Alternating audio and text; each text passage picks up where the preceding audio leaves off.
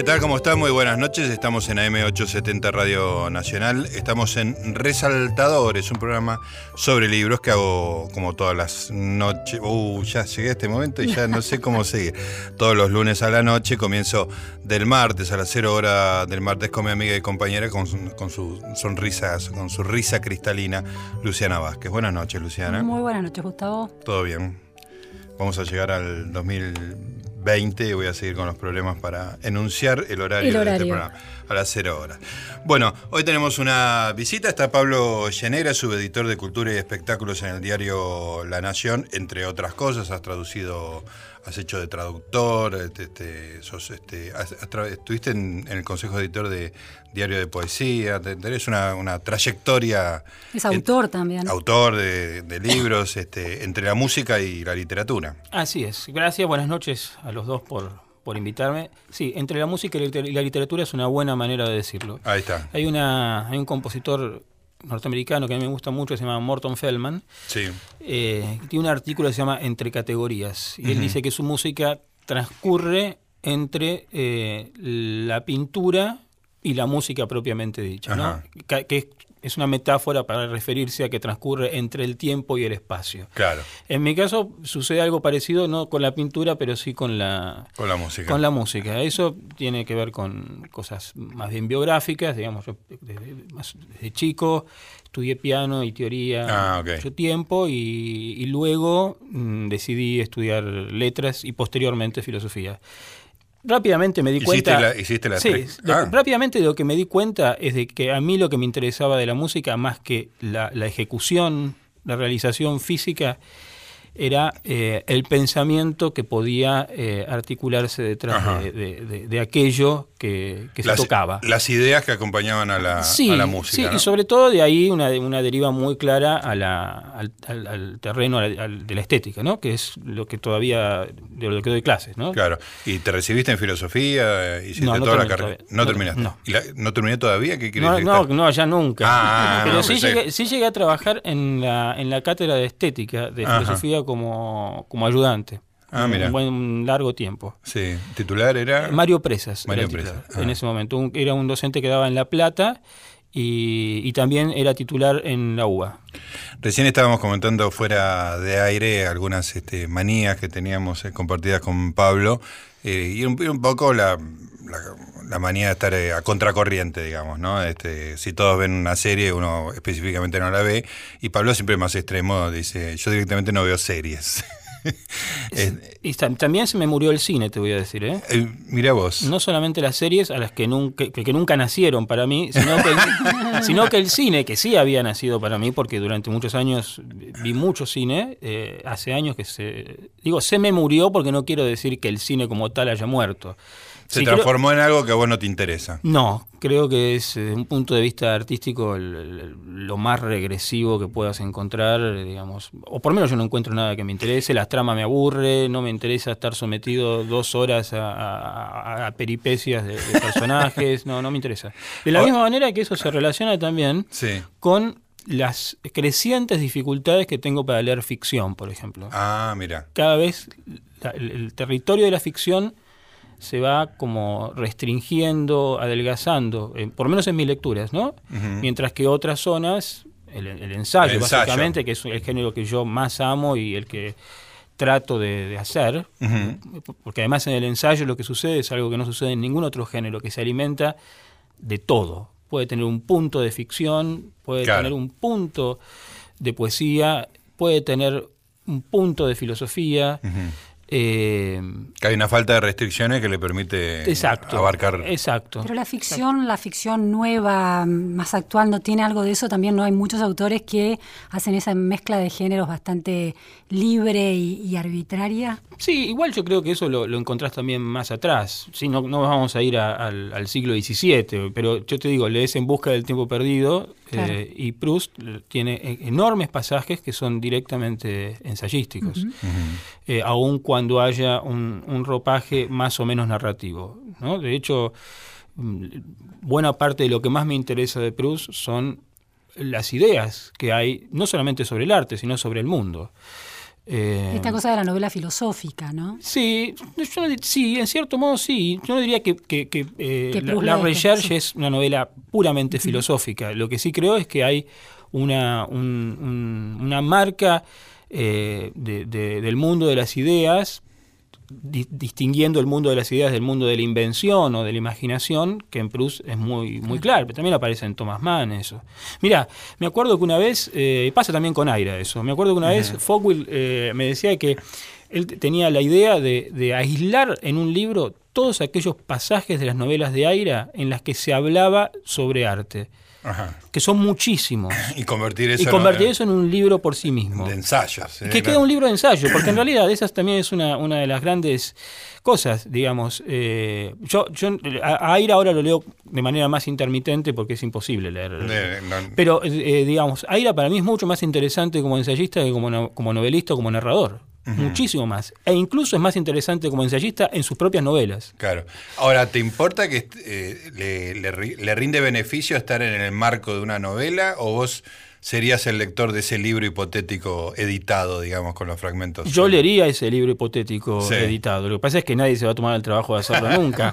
Eh, ahora, a la, hora de que lo hagas. Ahora, a la, ahora, a la vez creo que rinde que esté en, en, ese lugar porque hay algo que, que, que, interrumpe justamente, que digamos que, que, nos demuestra que, el pulso narrativo, digamos, la idea esa de quiero contar una historia en el fondo es una es imposible. Ajá, o sea que esa, eh, esa disrupción tiene el agregado de esa reflexión. Exacto, exacto. Por lo menos así lo entiendo. Y además, por otra parte, eh, así le salen los libros a Aira. Yo no soy quien para decir cómo tendría que hacer él los libros. No, pero eh, podés decir cómo los querés leer vos. bueno, bueno, uno puede siempre saltearse las partes que no le interesen. Pablo, ¿qué, ensayista argentino estás leyendo? Y si haces alguna distinción entre ensayo y no ficción. Eh, sí, una, hago una distinción muy clara entre ensayo y no ficción. No ficción es todo aquello que literalmente es no ficción. Eso puede ser desde una investigación periodística, una una tesis eh, académica que luego se publique en, forma de libro, eh, en fin, eh, el ensayo en cierto modo pertenece a la no ficción, pero el ensayo tiene sus propias reglas que para mí son precisamente esa especie de vacancia o de carencia de reglas. Ahora, digamos, no cualquier cosa resulta un buen ensayo. A ver. Aun cuando parezca que no hay reglas, para mí tiene que haber, primero tiene que haber, en el ensayo es decisivo el, estilo. Es decisivo el estilo. Eh, mucho más que, en otras formas de no ficción. ¿no? Eh, en segundo lugar, si bien no se trata de demostrar necesariamente en el ensayo algo, una verdad, la deriva propia del ensayo tiene que parecer natural, aun cuando haya sido completamente calculada. ¿no? Así como había la idea de la ficción calculada, también está el ensayo calculado. Que tiene que haber una fluidez eh, argumental. Una fluidez que parezca eh, eh, causal, aunque en el fondo no lo sea. Una arbitrariedad con sentido, de alguna manera. Claro, exactamente. Adorno, que tiene un texto, el filósofo tiene un texto muy, muy muy, conocido y, justamente conocido sobre el ensayo, se llama el ensayo como forma, eh, habla eh, de, una idea que es que el ensayo es paratáctico. Y toma la idea de parataxis de, unos poemas de Hölderlin en el que no hay ningún nexo entre un verso y otro.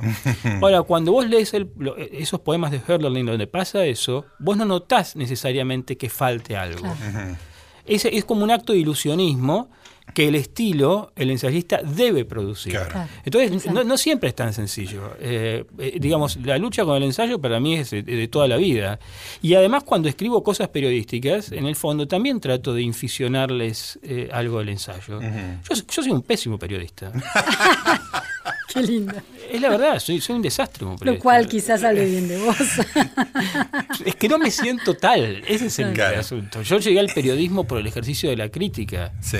Y para mí la crítica estaba siempre más cerca del ensayo que del periodismo.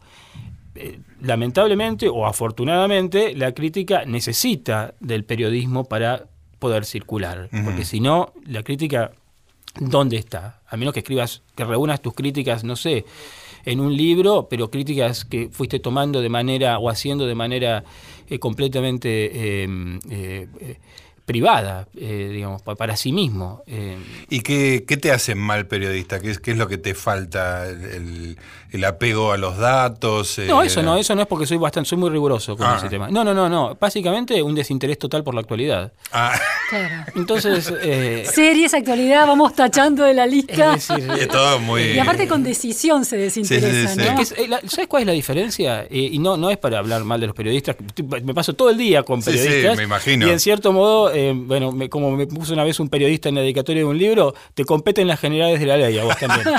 Pero los periodistas, como me dijo una vez un, escritor argentino, son sujetos agitados por pasiones completamente momentáneas. Hoy es si San Paoli renuncia, eh, mañana son las LEVAX, eh, al día siguiente es la ley que se trata en el Congreso y así. Claro, son cosas que si repasás las, las que nos apasionaron hace 3 o 17 años, carecen totalmente de sentido hoy. Bueno, es el mundo de la noticia. Pero lo que pasa es que, por el contrario, yo hago un esfuerzo para eh, que esas pasiones no sean tan momentáneas, sino que estén como concentradas en algunos pocos eh, núcleos que trato como de ir siguiendo, sí, de manera un poco más permanente. muchísimo tu vida, tu vida intelectual, la editas muchísimo. No hay accidentes y no hay eh, distracciones de alguna manera. Trato de que haya la menor cantidad posible de distracciones. A veces esas distracciones son afortunadas, digamos. También eh, el periodismo muchas veces te obliga a, leer cosas, incluso a escuchar conciertos por, el ejercicio de la crítica, que de otra manera... Vos mm, hubieras descartado a priori. O, en principio hubiera postergado. Y en esa postergación o en ese aplazamiento me estaba perdiendo algo que en ese momento por ahí es útil. Claro. Estamos hablando con Pablo Llanera, estamos en Resaltadores, ya tiró dos títulos, como hacen los periodistas, tiró dos títulos que los vamos a poner en el videograf, ¿viste? Que sacan las frases explosivas para, para vender mejor el programa. Estamos en Resaltadores en AM870 Radio Nacional.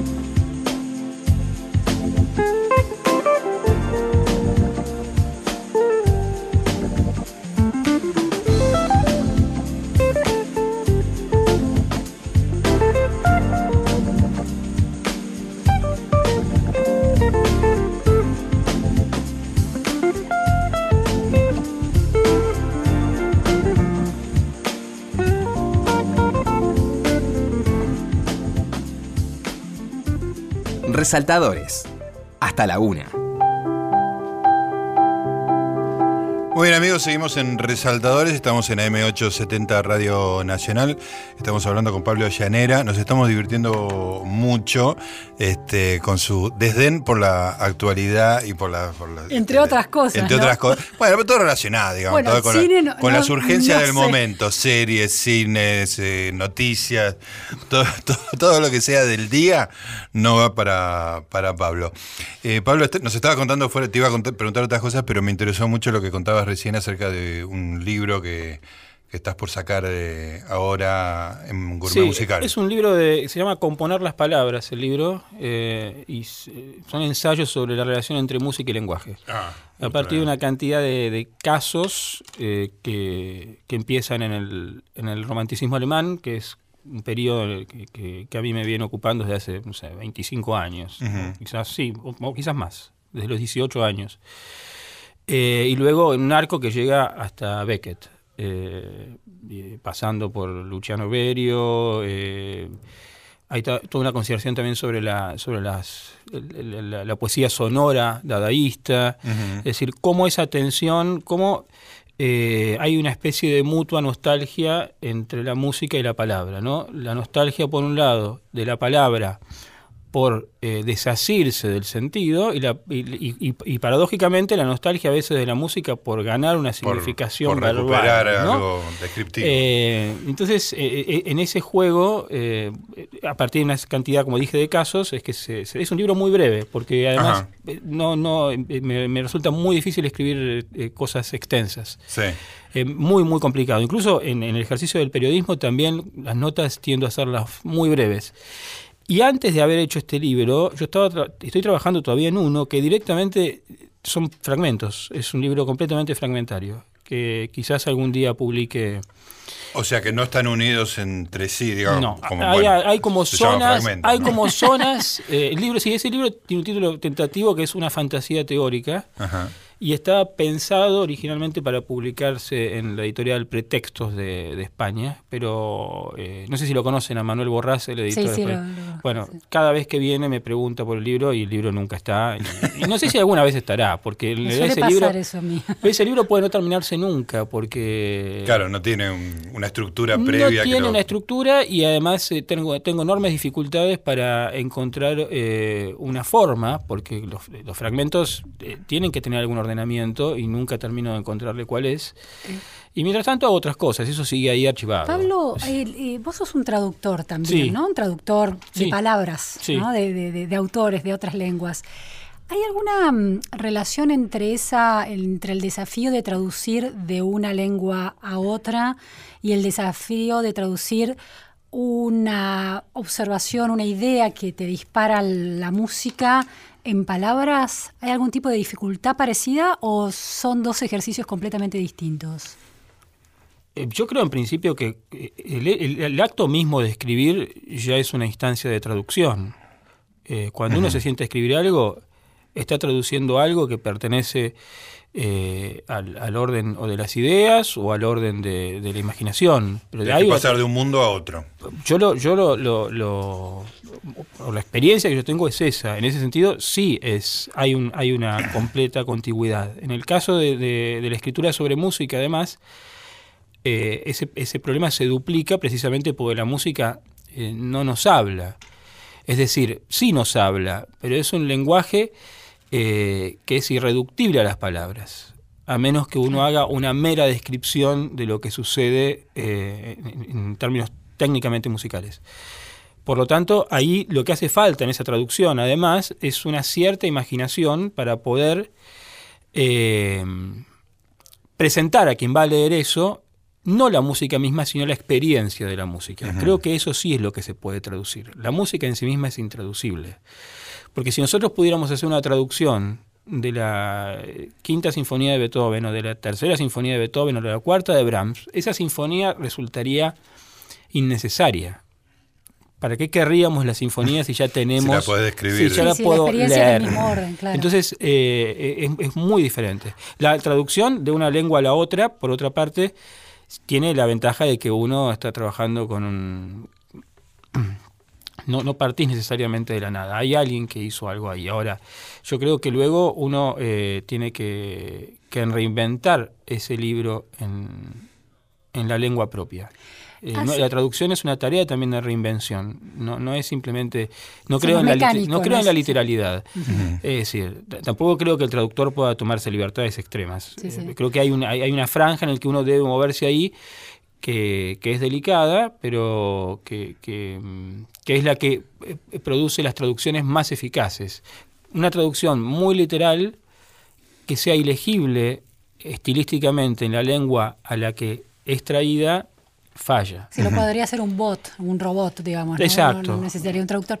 Hace, hace bastante tiempo me acuerdo haber escuchado a Beatriz Sarlos comentar esta idea, que la crítica literaria en Argentina y en general está muy desarrollada, eh, ha logrado una construcción argumentativa, un sistema de interpretación em, traducible para un gran público, es decir, logró construir un sentido bastante mm, eh, más próximo. En cambio, la crítica de arte, decía ella, de, de, plástico, ¿no? de, de pintura, era, primero, estaba menos desarrollada y era menos accesible.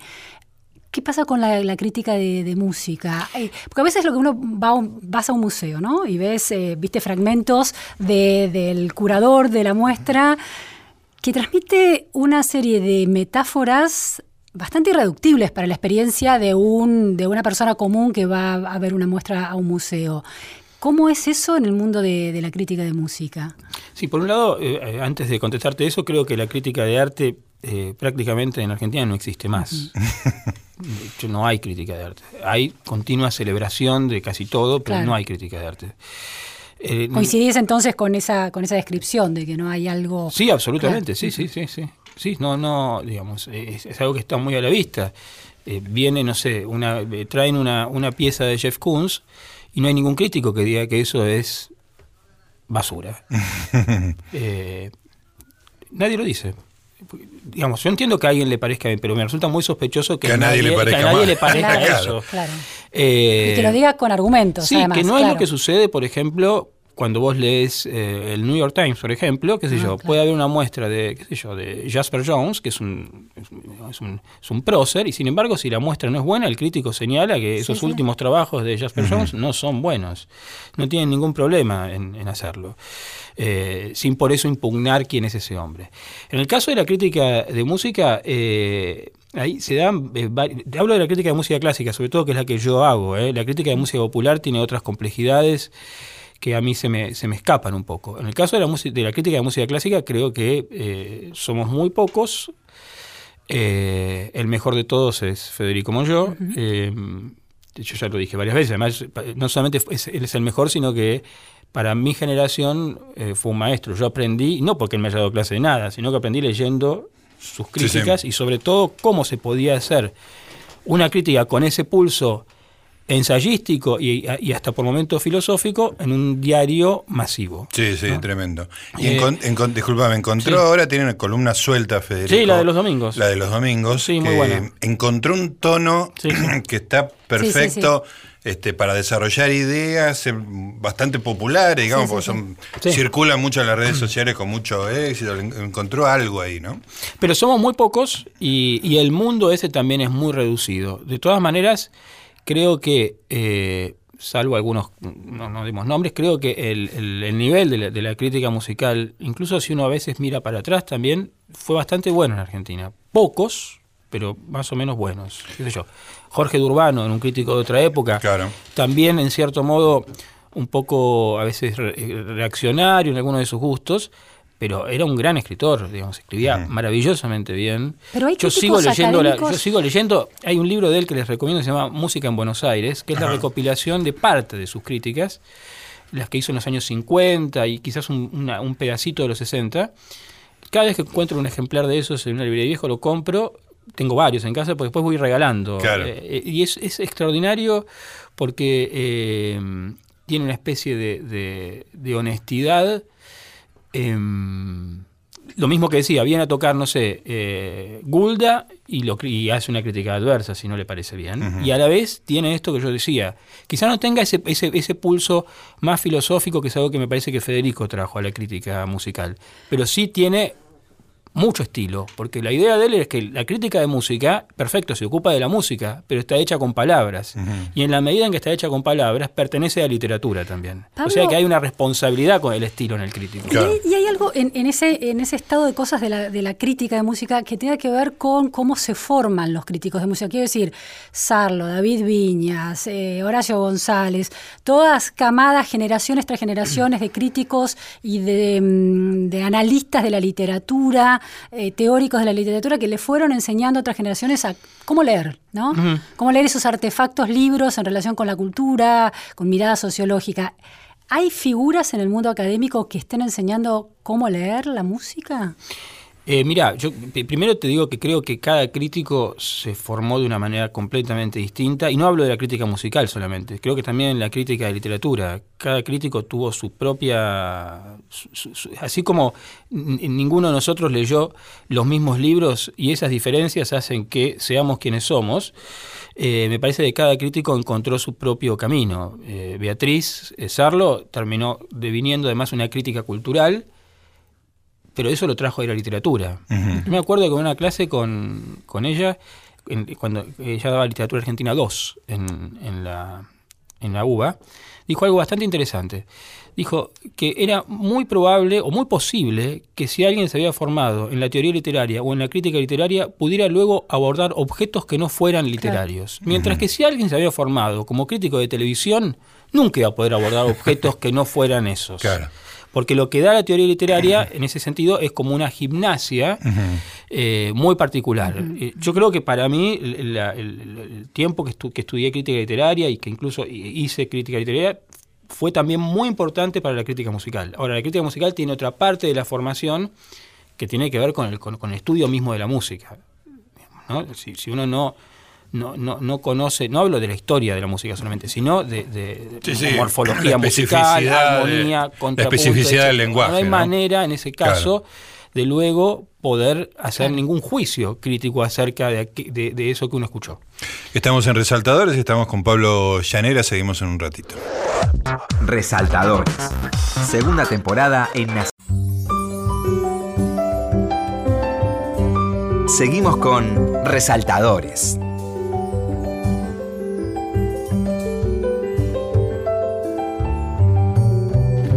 Seguimos en Resaltador, estamos conversando con Pablo Yanir. Estaba pensando, Pablo, vos dijiste hace un rato, bueno, la crítica de arte no, no va mal, la crítica de moda, como que ya es un mundo que ha desaparecido. Yo tengo la misma sensación con respecto a la crítica de cine. Y me pregunto si es que desaparecieron los críticos, que no creo, sino que se modificaron tanto las condiciones de difusión, de tanto de consumo como de de consumo de lo que estamos hablando en cada caso, películas, eh, música, etcétera, como de los lugares en donde se, escribe, digamos, ¿no? Yo, bueno, tuve muchos años con la revista El Amante y llegó un momento que las revistas no tienen razón de ser, digamos, ¿no? Este, y ya no es lo mismo escribir un artículo largo en, la web, que sé ahí. Todo cambió, no, no, no, termino de entenderlo, pero todo cambió. ¿Vos sentís eso, que es un cambio de los medios de producción antes que desaparición de personas? Eh, creo que hay un poco de, cada cosa. Por un lado, tuve la misma experiencia que vos con Diario de Poesía, que al desaparecer Diario de Poesía, bueno, eh, desapareció no solamente una revista, sino una cierta manera de escribir también, que permitía ese tipo de publicaciones. ¿no? En cuanto a, mm, al caso de la crítica de arte, lo que creo es que no hay críticos de arte, o, los que podría haber no se dedican a, a escribir. Creo que también los medios cada vez les, les interesa menos el, género mismo de la crítica, eh, y eso, por supuesto, provoca también una retracción de, los lectores, del discurso, etcétera. Si cada vez las críticas son más cortas, cada vez hay menos para decir, etcétera. Por otra parte, creo también que desapareció algo que, eh, que, era bastante interesante y que existía en otras épocas en todas las disciplinas, que era la idea del crítico hegemónico. Mm. ¿Viste? claro, eso no hay nada. El crítico cuya palabra se esperaba. Es decir, actuaba tal pianista, bueno, ¿qué, qué va a decir fulano? Claro, claro. Y su opinión iba a, teñir la lectura del... sale tal libro, ¿qué va a decir fulano de tal libro? Eso era muy importante porque permitía también que el espectador o el lector tuviera un, como un momento de confrontación con el crítico, porque no se trata de que después quien eh, fue a escuchar un concierto o vio una película o leyó un libro acuerde necesariamente con el crítico. Pero me parece que esa discusión que se da en privado, porque se da entre el lector de la crítica y el crítico a distancia, en la mente del lector. Es, es, forma parte no solamente de la, de la experiencia estética propiamente dicha, yo creo que la crítica pertenece a la experiencia estética. y la termina de completar. Exactamente, no es algo que viene desde afuera.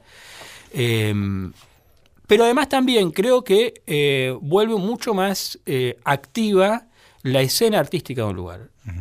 creo que, por supuesto, el eclipse, yo creo que definitivo, de, los críticos hegemónicos y de la, de, la crítica como, como, como, instancia hegemónica, responde también a la enorme, digamos, horizontalización de justamente de la crítica. Cualquiera hace crítica en cualquier parte. Claro, claro. Eh, eso, bueno, es una de las cosas que licuó también Internet, ¿no? Digo Internet porque en, en todas sus dimensiones, desde la aparición de cuando aparecieron los blogs hasta luego la ya ni hablar en las redes sociales y demás, ¿no?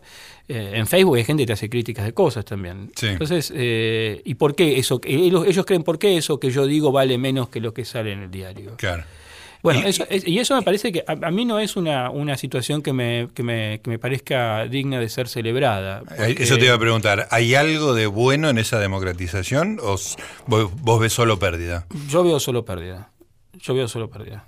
No, no, no veo que, que haya colaborado en absoluto a que las discusiones estéticas eh, se profundizaran o se volvieran más interesantes o incluso eh, eh, eh, interesantes, quiero decir, discutir verdaderamente sobre arte, no discutir eh, tonterías. Eh, me parece que eso provocó una, extrema debilidad también de la, de la crítica. ¿no? Y, Debilitamiento de la crítica. Y yendo un poco más para arriba. Y además quiero decir otra cosa más. Creo que también sucede que, se empobreció, cuando vos preguntabas cómo se forma un crítico, se empobreció también el, el horizonte de los propios críticos. Los críticos no, tienen una, teoría del arte. Y me parece que si vos haces crítica, tenés que defender una posición. no creo en el crítico como aquel que celebra a diestra y siniestra una cosa y la otra, incluso cosas que son antitéticas. Por supuesto que uno puede reconocer un valor en cosas que son muy diferentes.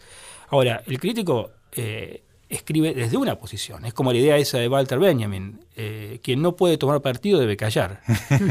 y, creo mucho en eso. Claro, claro. Una vez, eh, eh, en una encuesta que habían hecho en Diario Perfil, yo contesté esta idea de teoría del arte. Y Quintín escribió después una nota diciendo, eh, pero está loco, ¿cómo no puede, que, pide demasiado? ¿Qué como un crítico va a tener una teoría del arte? Yo no estoy diciendo que el crítico escriba una teoría del arte como si fuera Hegel. Lo que digo es que tiene que tener por lo menos alguna, digamos, Adherir a alguna. Adherir o, armarse a sí mismo una teoría, no lo sé, pero tener una posición. Ver las cosas desde una posición. Porque si no, es el relativismo, que es para mí otra de las grandes pestes, pero bueno.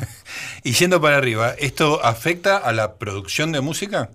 O sea, ¿se hace menos música, menos buena música? Se, eh, el, hecho de que de, de, arriba para abajo y de abajo para arriba también afecta? Eh, yo creo que en, lo mismo que te decía antes, me parece que en la medida que se empobrece la crítica, también se, se empobrece eh, la, invención artística, sencillamente porque no, no, no, no tiene espejo, no confronta con nada o con muy poca cosa. Eh, de todas maneras, en el caso de la crítica musical, quería hacer una salvedad, parece que no estamos tan mal. Una vez, hace unos años, cuando vino Barenboim, comentó que cuando él leía críticas acá, no leía críticas así en Europa. Ah, y, con las entrevistas pasaba lo mismo, ah, que se les hacía entrevistas a él donde se le hacían preguntas musicales, mientras que en Europa le hacen preguntas de cualquier otra cosa. Por acá algunos también. Pero, eh, o sea que tan mal todavía no estamos. Pero ya vamos a llegar. puede ser, es una cuestión de tiempo. Espero estar retirado a esa altura. ¿eh? Eh, Pablo, me quedó una mm, respuesta pendiente. Te quedó a esta idea, a esta pregunta de qué ensayista argentino te interesa particularmente o estás leyendo ahora de cualquier época. Sí, digamos que vos digas, bueno, a ver este ensayista y por qué, ¿no? Eh, bueno, dejando de lado la broma de, de Aira, eh, un ensayista argentino que a mí me, siempre me gustó mucho es Murena. Eh, un tipo que sigue siendo prácticamente olvidado y tiene, para mí es, es, es digamos, encontró después de Martínez Estrada un, tono ensayístico para mí eh, extraordinario, eh, completamente fuera de serie. Además, trajo en su momento una cantidad de, discusiones, de, hasta de palabras, que no estaban en absoluto en, el menú de un intelectual argentino. Por ejemplo, ¿qué palabras? La, Escuela de Frankfurt, por ejemplo. La Escuela de Frankfurt lo trajo él. Benjamin lo trajo él. Él tradujo por primera vez los ensayos de Benjamin. Eh, qué sé yo, tiene un libro que se llama La metáfora y lo sagrado. Que un ensayista acá en ese momento, en los años 60 o 70, se atreviera a usar en un ensayo la palabra sagrado, era completamente escandaloso. Eh, entonces, eh, digamos, es una, es, una, persona por la que yo tengo una, una gran admiración. ¿Son ensayos que rozan lo académico? No, en absoluto. No. No. Justamente por lo que te decía antes, para mí el ensayo tiene que tomar toda la distancia posible del protocolo académico. De hecho, cuando yo doy clases, eh, se supone que deberían hacer trabajos más bien académicos. Y yo los aliento a los alumnos a que hagan trabajos completamente distintos. Trato de que escriban. No pensar en la monografía clásica de, la, clase monografía es una mala palabra directamente mm. eh, para, mí. Yo entiendo que tiene que haber un protocolo de aprobación y también entiendo cuando se presenta un proyecto de investigación, yo, entiendo todo. Ahora, esos textos, yo no sé para quiénes están escritos, salvo para el comité evaluador. Porque no, tienen un lector. Sí, no tienen vida además, ¿no? No, están muertos. Además son, eh, justamente están muertos porque no hay un, un, individuo o un sujeto que se abandone un poco eh, al, objeto sobre el que escribe. Es decir, es como una especie de negociación. uno quiere hacer un ensayo y el ensayo también quiere hacer algo con uno mismo. Entonces ahí es donde se pone eh, interesante. ¿Y eh, ensayista de afuera? De afuera... No, es que son en enorme cantidad. Te podría decir desde distintas épocas. Te podría decir. ¿Puede ser de cualquier época? Sí. Bueno, decir San Agustín, por ejemplo. Eh, Pascal, eh, al propio Adorno, eh, Oden, Roland Barthes, digamos, son como para mí modelos totales de, y muy diferentes entre sí, ¿no? Muy diferentes entre sí. Algunos al filo de otra cosa, ¿no? Porque en el caso de, San Agustín está al filo de la filosofía también. Eh, pero son para mí eh, modelos así, qué sé yo, lo obvio y lo obtuso, el libro de Roland Barthes para mí es un, libro completamente de referencia. Eh, lo mismo que en general los escritos de Adorno. Eh, Romano Guardini, un, teólogo que, también escribió eh, con un, tono ensayístico muy que a mí me interesa mucho. Pablo, me interesa preguntarte de dónde nace esta, digamos, esta adversión a lo, a lo efímero, a lo cotidiano y a lo por decir una palabra mersa, a lo mainstream, digamos, ¿no? Cuando, cuando vos eras chico, digamos, ¿consumías lo que consumían todos o ya vos tenías una diferenciación, tus padres te impusieron una diferenciación, tu educación... No, mis padres no me impusieron nada, siempre fui más bien... Eh, siempre quizás eh, sin, un, sin un programa, sin una premeditación, siempre fui un poco contracorriente. Ajá. Eh, Qué divertido es un niño a contracorriente. Por lo tanto, siempre estaba más bien solo. Mm. Eh, en cuanto a la, digamos, a la resistencia, lo efímero, creo que tiene que ver con mi, con mi, eh, con mi eh, temor continuo a la pérdida. ¿no? La, obsolescencia es algo que me aterroriza, más bien porque busco permanencia. Claro. y entonces, la idea misma de, de la moda, me, me, perturba enormemente, porque es, es, es, es, como la creación de objetos condenados a su extinción. Escurridizo, ¿no? Y, y yo busco lo contrario. Ahora, es interesante. Busco en mi vida lo contrario. Es interesante porque el motor por ahí es el mismo, porque esa generación de novedades continua es para olvidarse de la obsolescencia, ¿no? Este, o sea, los dos combaten lo mismo. Sí, la negación de la finitud. Claro, sí, sí. Bueno, es la muerte. Sí, sí, claro. Ese es el, problema. Y como. Vos, la, mirás el abismo este, con más entereza. Sí, y no es solamente la muerte, sino la, la pérdida. La pérdida como, como casi como obsesión y como, como, como terror. eh, es algo que me, me, afecta bastante considerablemente. De ahí la idea también, por ejemplo, de la acumulación de libros, de las bibliotecas. Eh, ¿viste? uno sigue acumulando libros, algunos antiguos, otros no tanto, por desgracia no tengo tanto dinero como para ser un coleccionista en serio, eh, pero es, la, la, ilusión es que uno va a tener tanto tiempo como libros tiene, o sea que cada, cada vez que uno compra un libro o cada vez que uno le regalan un libro parece que uno estirás el, el límite. Claro, como para poder llegar a leer eso. Claro, compras tiempo. Y eso no es, ya sabemos que no es así. pero Es, como. que a mí funciona al revés, es que cada, la afluencia del libro me dice, la angustia, la angustia. No, sí, yo ya, me, ya estoy de salida, no me queda la, La paradoja, la paradoja es que cada vez necesito menos libros. Es decir, necesito que haya muchos libros, pero los libros que para mí empiezan a ser imprescindibles son cada vez menos. Seguimos hablando con Pablo Llanera en esta nota tan optimista que estamos este, redondeando en este momento.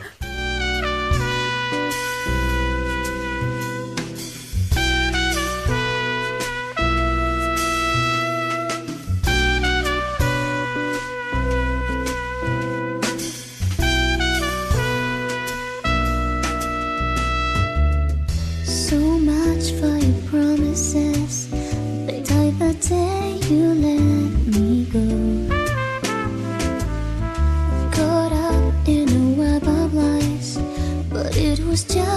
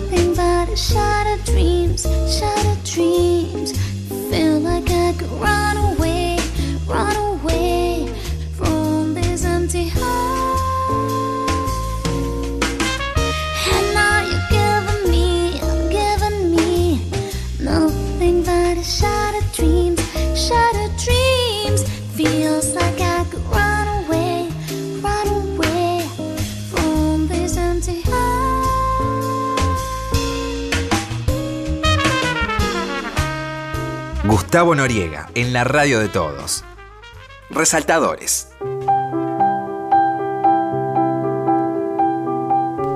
Muy bien, último bloque. Hoy estuvo operando técnicamente Ignacio Guglielmi, siempre en la producción, el señor Santiago Pfeiffer.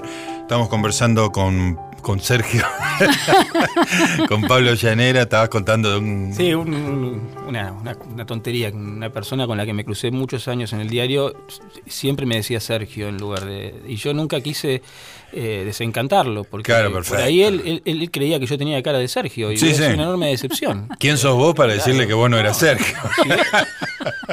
Ser es ser percibido. Él me, él me, percibía como, Sergio. bueno, ahora está muy, muy de, moda cómo te autopercibís. Totalmente. ¿no? Si te autopercibís mujer o elefante o lo, que sea. Pues, sí, discúlpeme, pero yo me autopercibo Pablo. Claro, en el lenguaje de la época. O, mis padres me percibieron como Pablo. Fui percibido. Fui percibido como Pablo. Hablando de tus padres, ¿cómo fue la... la, vos, decías, eres un niño solitario. Sí, a mí soy, eh, era hijo, soy hijo único. Digo era porque mis padres murieron. pero Claro. Eh, eras hijo único y, no, tenías mucha vida social, encerrado con libros. Muy poca, muy poca vida social. Primero encerrado con los libros de la biblioteca de mis padres, que a mí no eran los que más me interesaban especialmente. ¿Qué había ahí en esa biblioteca? No, bueno, había mucha literatura eh, latinoamericana, eh, mucho García Márquez, mucha cosa también política.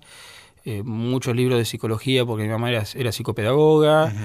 Eh, había algunas cosas en inglés, bastante, porque mi mamá era eh, profesora de inglés y traductora pública de inglés, eso para mí fue importante. Había una enciclopedia británica de 1911, la famosa edición de, que, cita Borges, que todavía sigo teniendo, que había sido de mi abuelo.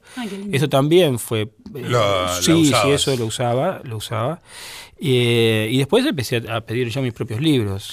Para mí fue un, cuando eh, me acuerdo que mi papá me regaló a los nueve años una colección de kioscos que se llamaba Mis Libros. No sé si la conocen, la sacaba sí. América. En España se llamaba Tus Libros.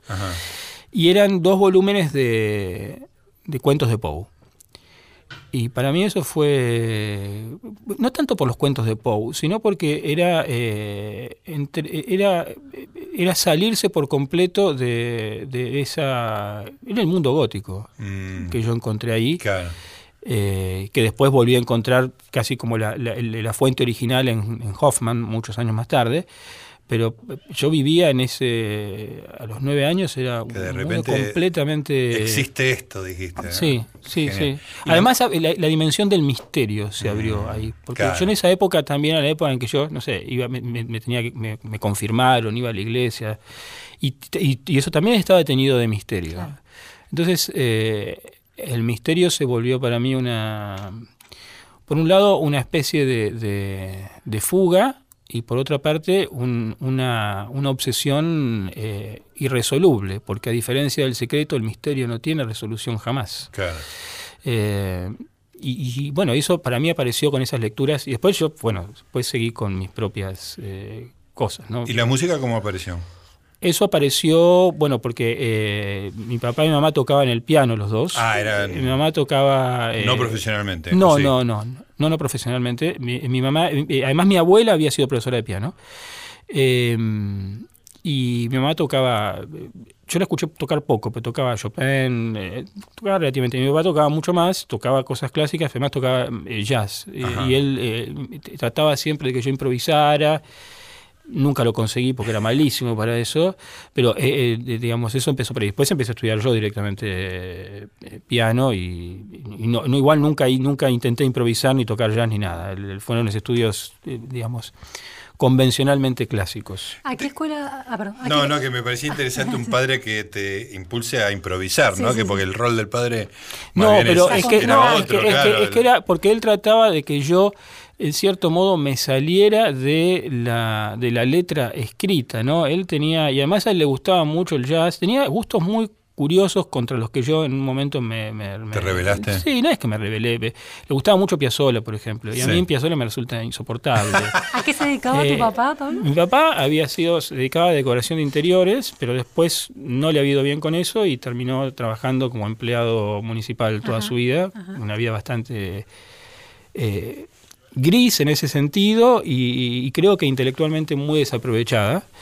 Además, Había algo ahí. Sí, sí, sí, pero muy, muy desaprovechada. Eh, cosa que para mí también fue una, un signo de, alarma para no incurrir en aquello mismo que yo había visto que habían incurrido mis padres, con una dilapidación de, de potencial, ¿no? Sí, nunca sabemos hasta a dónde podría haber llegado, no tengo, no lo sé, pero eh, para mí hubo ahí algo completamente desperdiciado. esa descripción de una persona que le, que le gusta Piazzolla y que impulsa a su hijo a improvisar sobre ellas convertido en empleado, un gris empleado administrativo, es hay una tragedia ahí, ¿no? Y para mí la había, era una tragedia medio en voz baja, porque, bueno, no, no, no es que, que, había un lamento continuo por eso, pero... Sí, era su vida, ¿no? Sí, sí, sí, pero yo notaba algo. ¿A qué escuela fuiste, Paul? Yo fui a, un, a la escuela al Huergo, en la escuela en Caballitos, una escuela ah. industrial, porque yo quería ser arquitecto en un momento. Entonces, eh, ahí, se, digamos, la idea es que vos seguías una línea, viste, que te llevaba, pero lo que pasa es que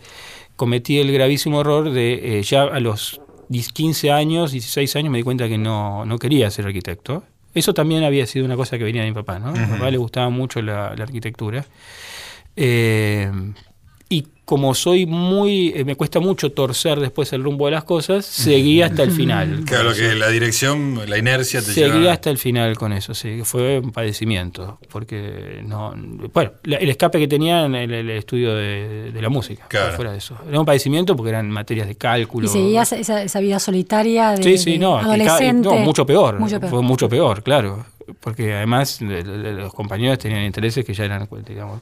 Vos ya estabas en una ruta... Sí, no, no, no estaba completamente fuera, era, yo iba como un fantasma. Y, sí, sí. Vos estabas en la superestructura y los compañeros estaban en el mundo de la infraestructura. Así es, así es. Bien, en términos eh, marxistas. Marcianos. marcianos, como se tiene que decir. Ahora se dice marciano.